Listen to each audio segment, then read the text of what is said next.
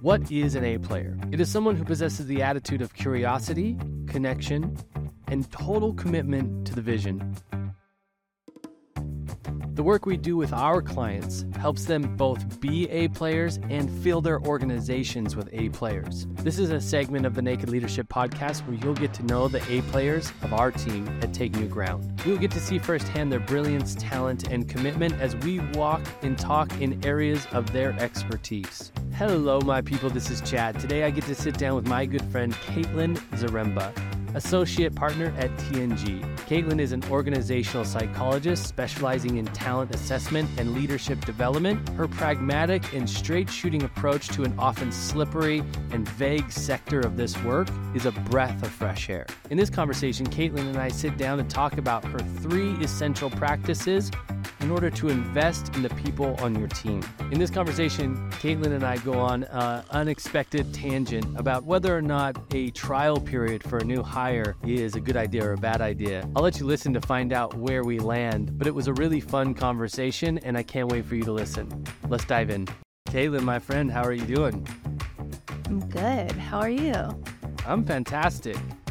Ever since you sent me the top, my my the wheels in my brain have been turning ever since you t- sent me the topic to this conversation, which was like week and a half ago, maybe even two weeks ago. So I've been so excited to sit down with you and and open this up, and even um, uh, just bring people up to speed. We've even been talking before we hit record, and I was like, "Well, let's stop. Let's let's let's bring this to the conversation because this is the good stuff, right?" Because I think our at least my tendency, I'll speak for myself. My my tendency is to come with some nicely packaged idea. And what you were doing eh, before we hit record was really bringing up a lot of the nuances of what it is that we're going to talk about. So I wanted to push pause on that and save it so that we could really dance in the nuance and in the gray rather than like look like we have this like perfectly built beautiful picture of the topic that we're going to talk about. So anyway, that was quite an introduction. Caitlin Zaremba, our our resident shrink, how are you?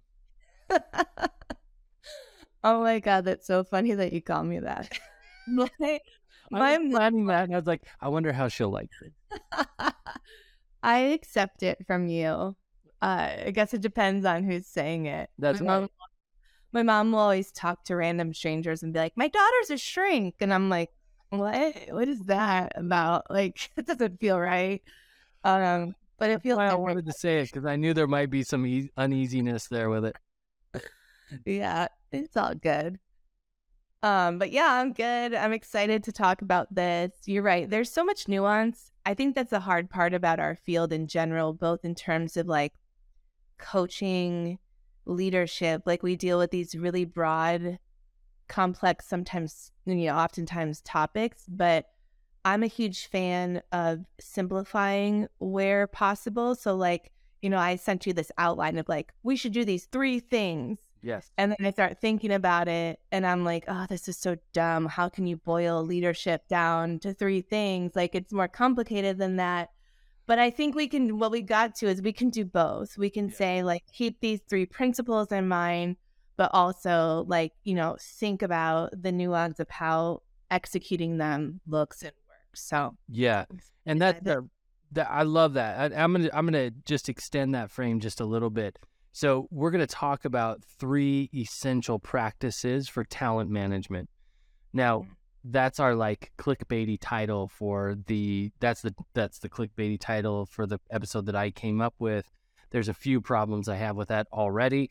Um, it's specifically the term talent management. It just like makes me want to barf um, because these are human beings that we're talking about, right? And that's where the premise falls apart is that mm-hmm. we are human beings dealing with human beings who are complex systems and you know of emotion and goals and vision and ailments and blah blah blah blah blah blah. So to like boil it down, be like these are the three things. So we are going to talk about the three things, and I still think they're important, and yeah. they they fall in like the tips and tricks category, um, which we typically steer away from because of all the complexity and nuance that exists. But we're still gonna we're gonna lay them out there. But then as they mm-hmm. come up for you, my request from you is just like, hey, also bring up the complex complexity of it. Let's explore that Sure, because yeah. tips and tricks are only as good as the person using them. They're only as effective as the leader who has done the work with themselves and their people in order to create the trust and the culture and you know all of that sort of stuff that allows these tips and tricks to be effective. So if you're a listener of this podcast, you've probably been on a journey of developing your leadership. Good for you. That's fantastic. That is what's going to enable the tips and tricks to be effective. Absolutely. Well Anything you want to add to that? No, I mean, I, I couldn't agree more. I think, you know, I spend a lot of my time in my days interviewing people for, you know, both on both ends of the equation the hiring managers, the C suite leaders who are looking for, you know, top talent to come in and, and join their mission and vision and do a great job. And then the people, the, you know, hundreds, thousands of people maybe by now talk about how they think about their work, what motivates them, how they, you know, how they show up and be effective. And so it's like tricky. It's harder than you think. You know, uh-huh. I don't think we're as good as this as we say we are, but yet there are these like common practices that if you master them, if you can figure out how to, you know, do the art and science of leadership, you have a chance. You have a better chance. Yeah, yeah. It's it's much more like an impromptu dance than it is like a a rehearsed performance. Right. Um, and so actually, I love. We're gonna dive into the first the first point of this talent management. And when when we say the word talent management, what are we talking about? If we were to like put a humanness on that phrase, Great point. I've never ever heard that. You know, I come from that world, so like we talk, we use that phrase all the time. Um, but it's I think really what it is. Hmm. I want to say it's like engagement. Like, how do you draw on a person and engage them and make them like excited to be there? You know, recognize their gifts, lift them up, get the best out of them you know, they feel fulfilled in the work. It's just how do you engage people for the long haul? You know, because oftentimes we're not trying to get someone in and out with quick results. We're looking for people to join our tribe, be excited about it, and do great work. And Mhm. it's hard, it's really hard to motivate people and engage them over a long period of time. Yes. I, th- I, as you're talking about, yes to all of that. For me, like if to put it, if I were to put it simple, talent management is how we call people up to the vision, Yeah. Mm-hmm. right? So we're finding the right people and then we're creating a space where they can flourish with the talents that they bring, where they can be autonomous in their contribution, but also integral, integral to the team. So like, I just see it as like, enrolling and calling them up into the vision of what you know the greater thing that we're working towards. And I, and there's also a, an element of that of how it contributes to their vision co- contributes Right. to their interest. Um and so there's all of that complex. Well the one of the things that stuck out to me when you sent this topic to me is that we are poor we we are poor judgments of character more so than we think we are. So the first point is to have a data driven approach to um, to hiring, to acquisition, um, and recruitment. So talk I, and and I know like our last conversation together was all about assessment, Mm-hmm. how to use it, when not to use it, or what or, or when it can hurt a culture, when it helps a culture. All really good conversation. I got so much out of it. So we're not going to spend a ton of time on this, but I I want to hear you talk about this idea that we are actually poorer judges of character than we think we are. Yeah, a lot of us will claim to like read people really well and be intuitive in that sense. You know, I always laugh. A lot of people I talk to, you know, like party, like small talk, is like, oh, psychologist. Like I've always wanted to do that, and I think I'm, you know, and um, I think on some level we have a basic understanding of one another, but there's some really fascinating research out there. Um, you know, that book I recommended to the team of talking to strangers. I love when they it's so good. Like he really illustrates how we can interact with someone and take away two completely different stories, narratives, messages, assumptions, you know, about what's happening. And so having data, uh, you know, another thing that happens often in organizations is reputations get formed quickly and they get held on to, they're held on, they're like cemented in the culture without updating the file, you know? So it's like you make one discretion, you do one kind of like mistake or maybe you're learning and you show up a little like clunky at first and then over time you get your bearings and sure there's some recognition of that but sometimes that you know that feedback or that you know sentiment of like oh this person's just not a very critical thinker can Yeah. stick with them for a long time when so we don't really know you know if that's changed over time or not so we should be assessing we should be using some sort of ob- objective measures whether through assessment but also um um you know through i don't know referrals references like having more data points to determine what someone's value is getting more deep with them on their experience and how you know they are progressing like learning from them and we just don't do a really we don't lean into that as much as i think we should Yeah. And it's like I think about interviews, right? And and the weight that we have put on the interview process, mm-hmm. Right? Where it's like one or a few people are going to assess this person yeah from an hour, maybe not even an hour conversation and then make a decision based off of that. That is the Yeah. that I mean what you're talking about, what does it do to the idea of interview or what role does Mhm. interview play in this? let me just tell you that people are both can't believe I'm about to say this. Yeah, yeah. I Give the it. majority of people are not good interview are not good interviewees. Oh, they're terrible. Terrible. They don't show up their best selves. You know, that it, it is astonishing to me, to be honest, you know, given how many I do, the percentage of ones that I was like, wow, that was a great interview. Um, because and the reason it's shocking is because like you're here to get a job that you say you want. Like, did you think about like, what you're gonna, you know? So, and it's hard, you know. It's it's a hard statement to make, but it's true. And I also think that we don't always interview, like we come to the interviews as interviewers with biases and desires. And sometimes we're searching to like kind of check the box and get those met because we're really excited about what we're about to do. And this person might look great on paper. Um, they might have like a really sexy like role that they worked or, you know, company that they worked for.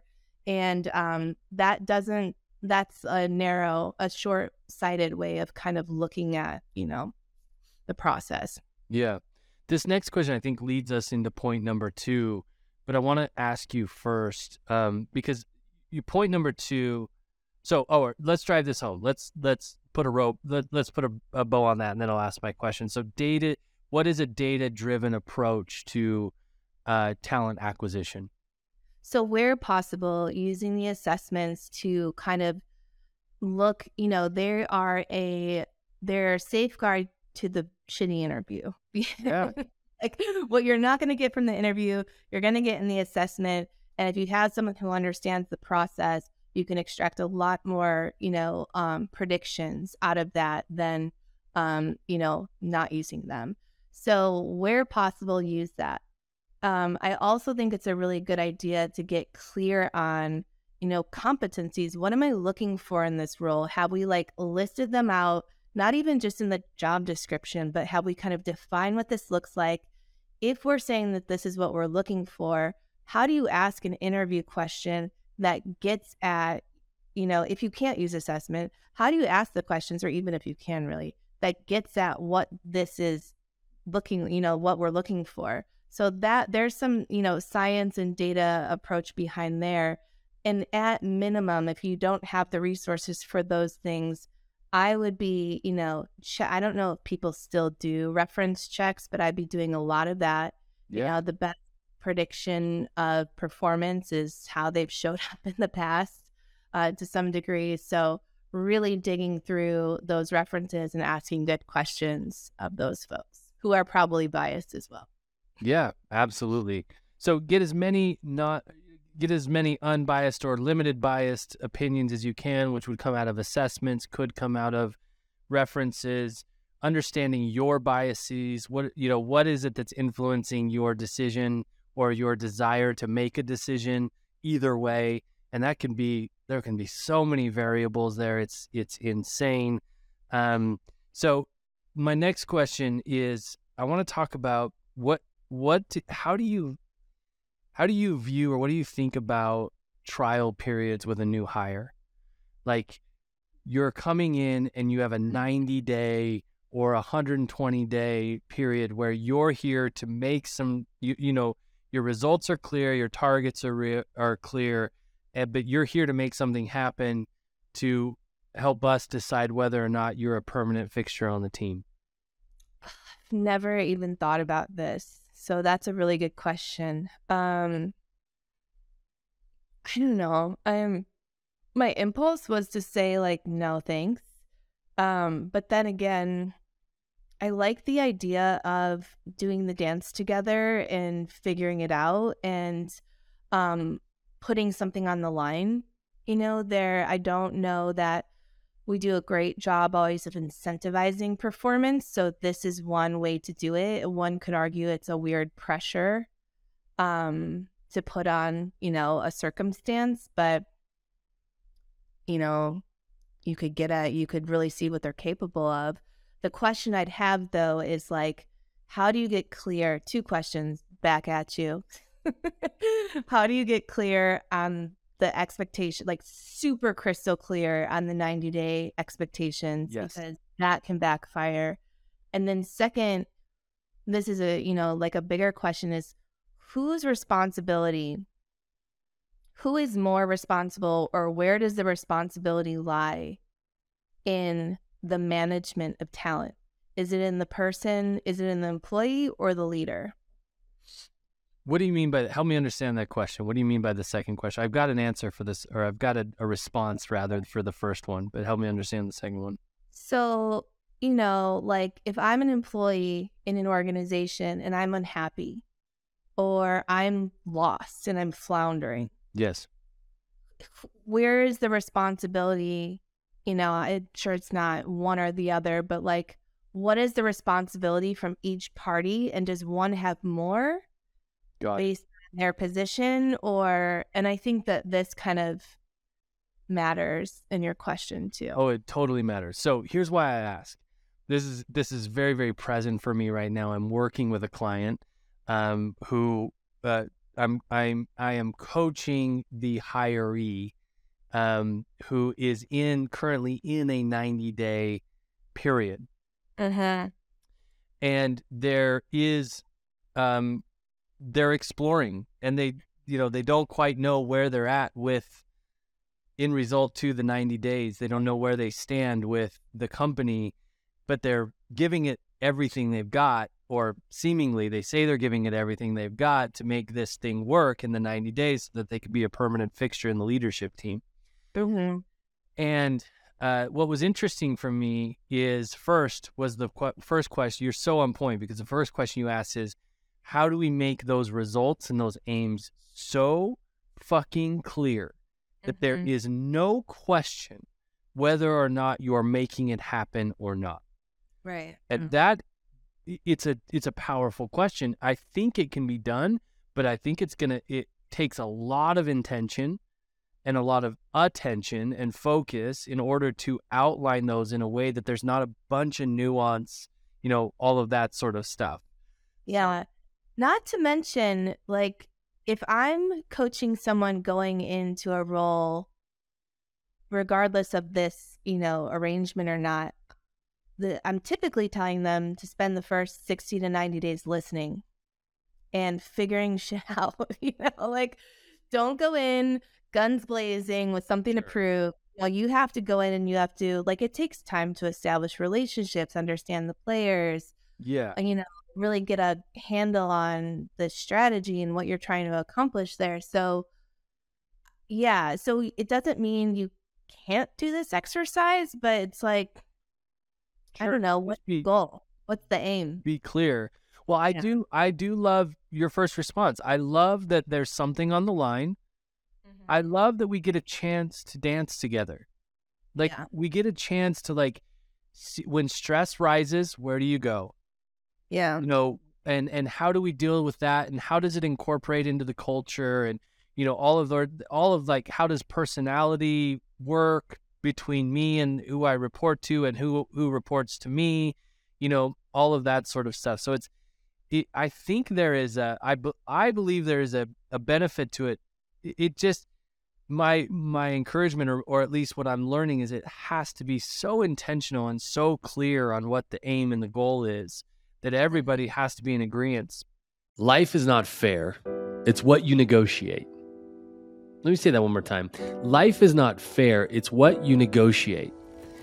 Now, that's an interesting thought.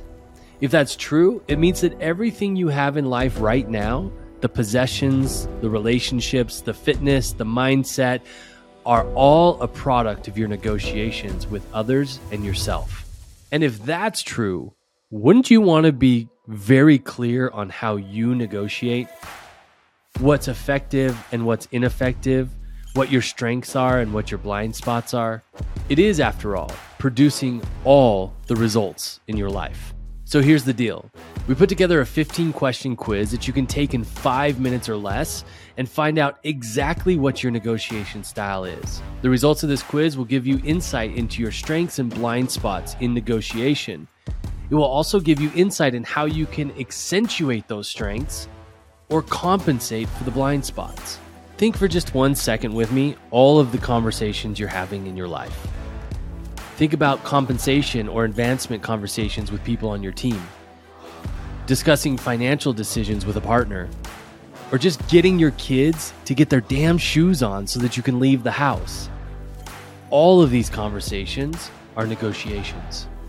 This simple yet powerful tool has the potential to reinvent the way you get what you want in every aspect of life. Go to negotiation.takenewground.com right now or click the link in the description of this episode and find out what negotiation style you embody. You can thank us later. Now back to the show. Your second point is so on point too because so what what we discovered in my first coaching call with this person is that the aim was unclear. She didn't understand where she stood. And she didn't know. I and my question was, okay, what is success at the end of the 90 days? Are you clear on that? No, I I'm not clear on that. Um so she just, you know, it could have been whoever's supervising this process they could have eaten a bad burrito for lunch when they made you know and then make the decision whether or not she's on permanently or not and and you know i don't know so Mhm. um so that that wasn't going to set either of them up for a successful exchange in this way the other one the other point that you brought up which is so great is if it didn't work where is the responsibility lie Right. Exactly. and that's a powerful question because, you know, on both ends of this experience, both of them are have complaints about Mhm. where they hadn't been set up for success in the exchange. Right? And so anyway, it's it's an interesting question. I think I'm I'm really playing in this space right now for me because I am right in the middle of it coaching Right. and I'm really Exactly. working to analyze for myself is this a helpful practice in general or is it a detrimental practice in general It feels a little trappy.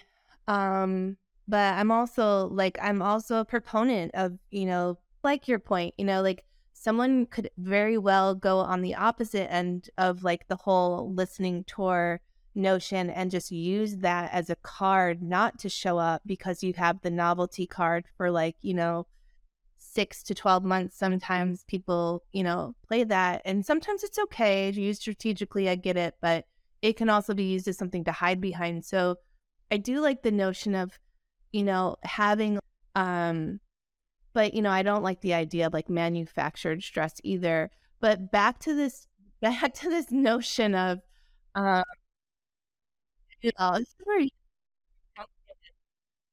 but but what I would say is like to back to the question though, is like, do you who if that didn't work out, well, from a coach's standpoint, you all you can do is encourage her to go seek clarity. That's all you can do. And that's been working. But would if it didn't work out, would it truly have been who would have had more responsibility if there is such a thing? So we're really talking about who owns the clarity piece of this kind of trial period, mm-hmm. right? Which is such a rabbit hole tangent to what we were going to talk about, but I think it's great.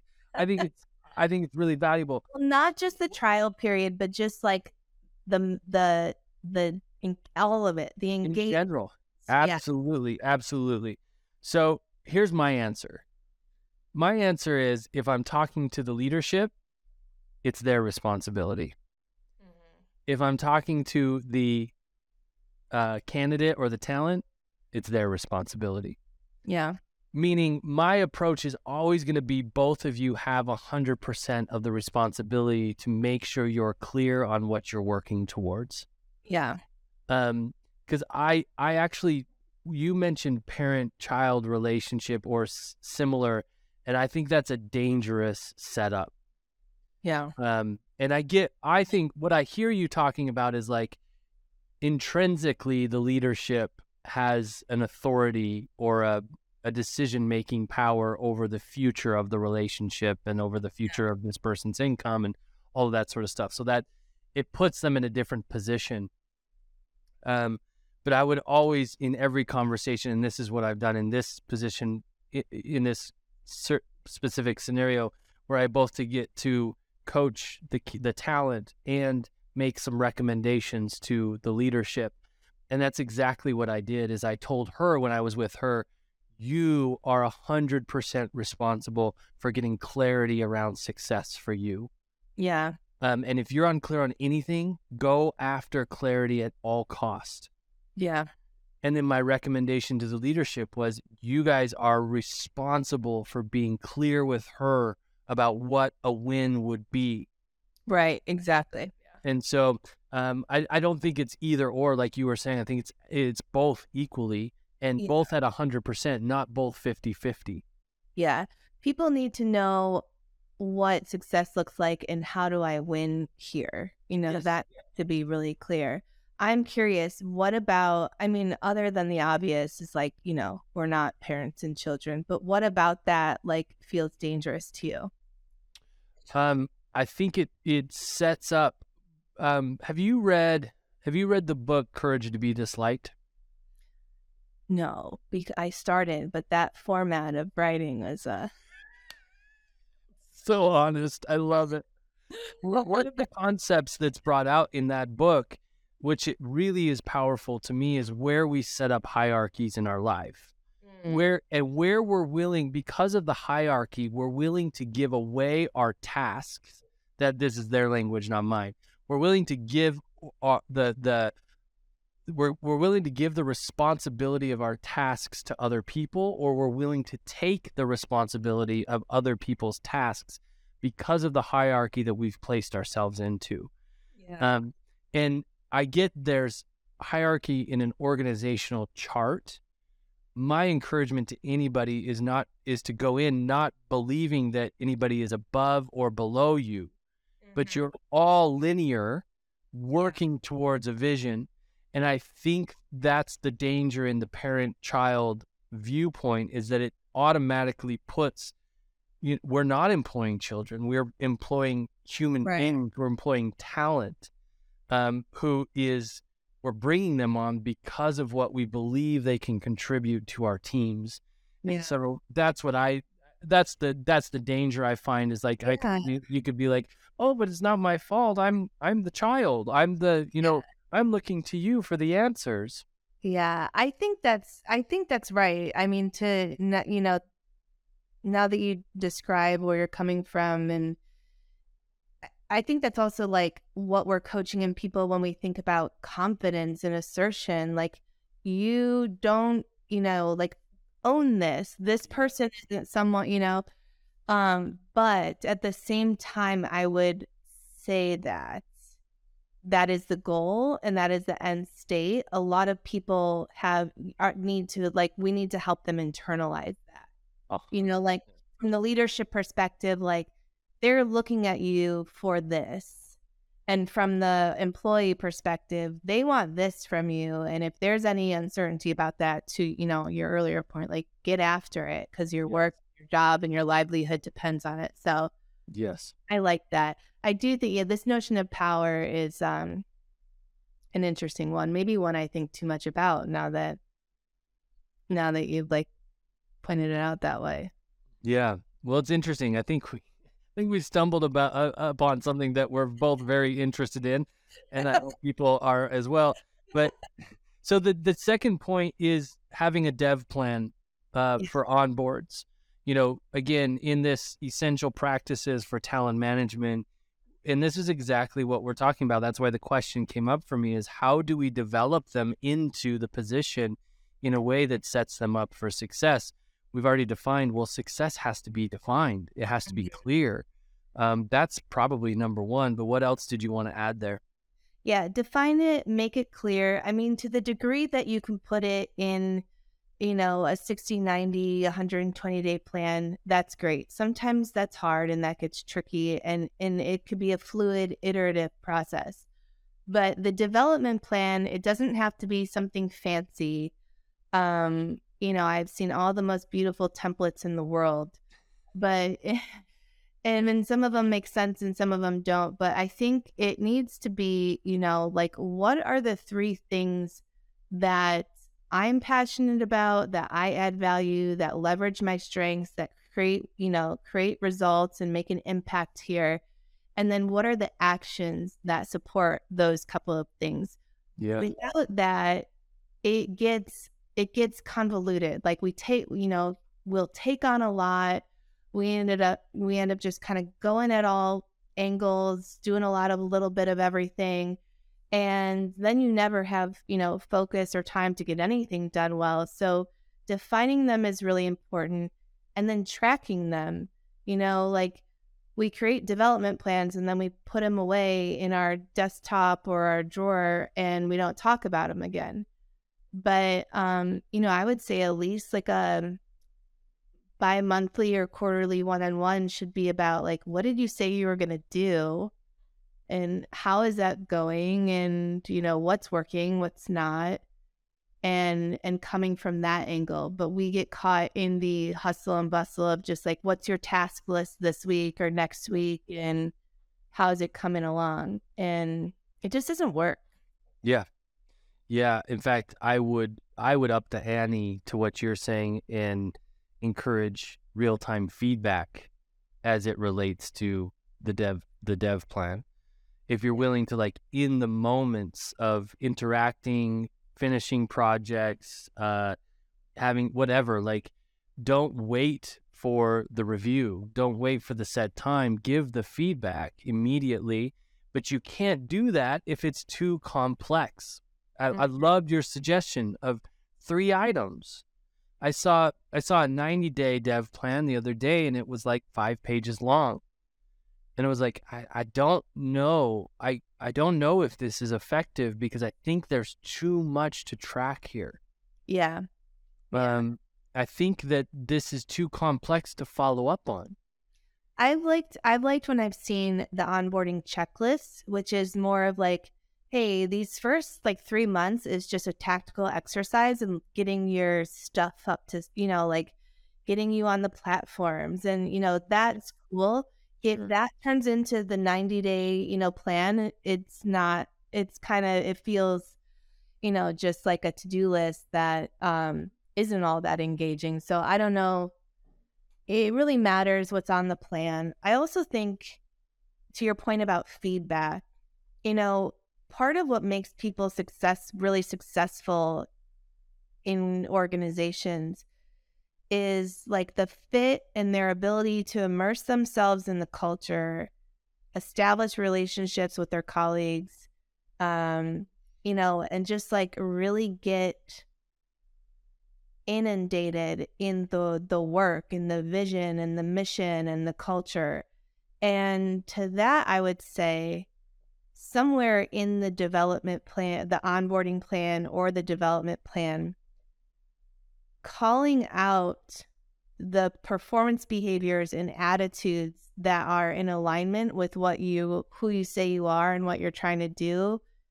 And when they're and even and then when they're not too yes. is a really critical part of you know inviting and immersing someone into your world and keeping them there and making sure they understand what it means to be there and how and you understand them and their experience of being there. And you know there's a lot of richness into that whole process that i think we basically never do. I think we invite people on and we say hey these are our, our mission statement and here's our values and generally here's what they mean. And then it it's like that's the, yeah. the last we hear about that until there's another you know all hands or yeah well, it's, the, it's the shit hors d'oeuvre principle, right? Are we willing to? Are we willing? You say call out. I think I know what you mean by call out. I I encourage get curious about, right? Um, so when you notice it and it's small and it's the first little incident where it's like, hmm, I'm not really sure that what they just did aligns with our values. I'm gonna check in with them. Mm-hmm. I'm gonna find out what's going on, or you know, maybe they did maybe they misunderstood how we put into action our core values or maybe they you know whatever but i'm going to check in and let them know that something's off and i want to know you know how could we create more clarity about it how can we set them up for success around that principle you know all of that sort of stuff and it yes it takes time right. it takes less time than most leaders make up it does especially if it's an ongoing conversation but you know what takes a ton of time is when it's a shit buffet and you've got to pick apart everything they've been doing over the last three months that you haven't addressed. And it's now to the point where it's either go or change completely. Yeah. Yeah, absolutely. Couldn't agree more.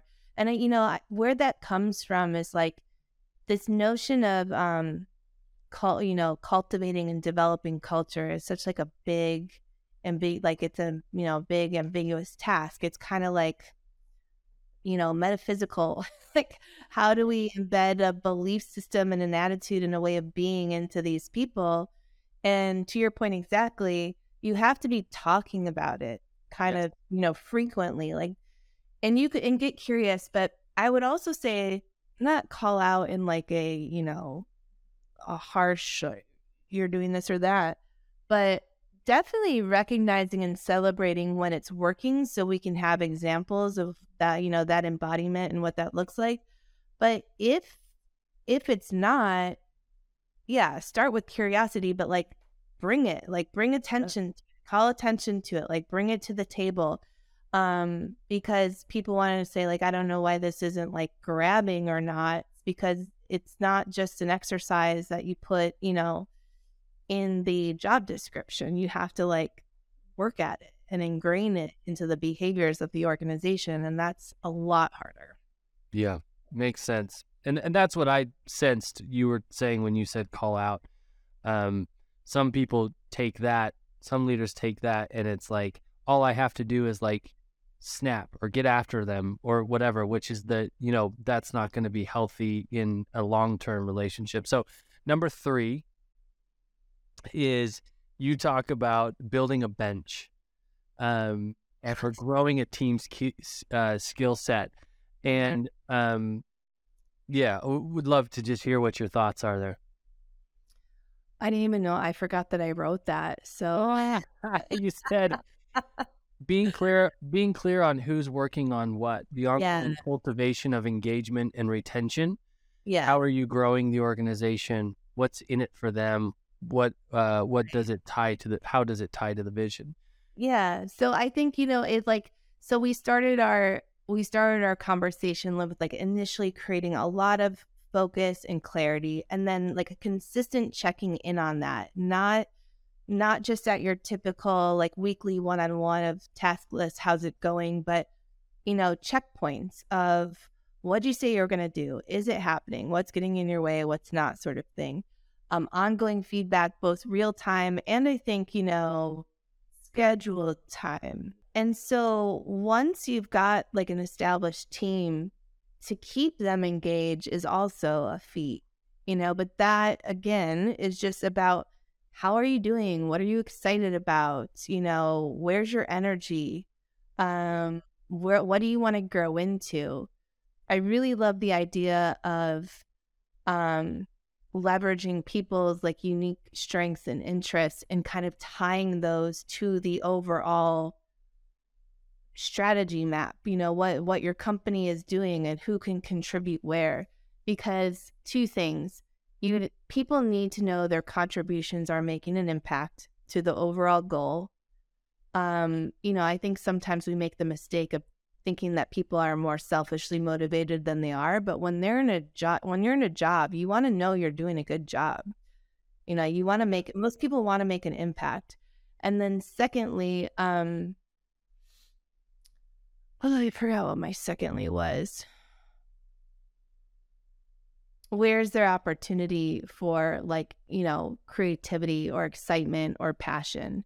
You know, in addition to Sure. what needs to get done like what do you want to do? Where do you want to grow? Um and i think sometimes we avoid those conversations because we're a little you know narrow or limited in in thinking like if i ask that then i have to create something or then i have to like offer something whether that's money or an opportunity that i don't know exists but that's not necessarily the case. Yep, that makes sense to me. So, um, I was I was in a conversation. I'll tell this story real quick, and then we can wrap it up. I know we've gone a little bit longer. Um, a lot of gold in this conversation. Obviously, we had a lot to say about some of this stuff.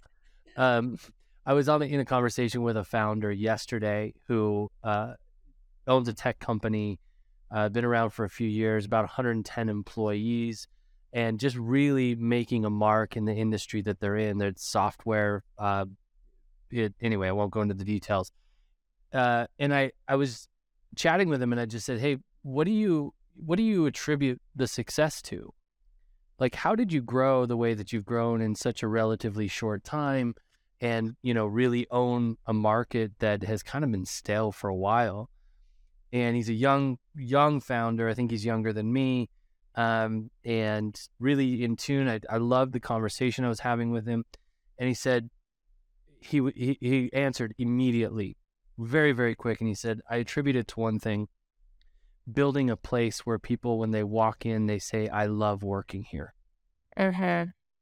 He said, I knew if I focused on that, that the innovation, that the, you know, all of the things that I desired for a growing, you know, company, they would take care of themselves if people walked in here and said, I love working here. I'm a better person for working here, Yeah. here.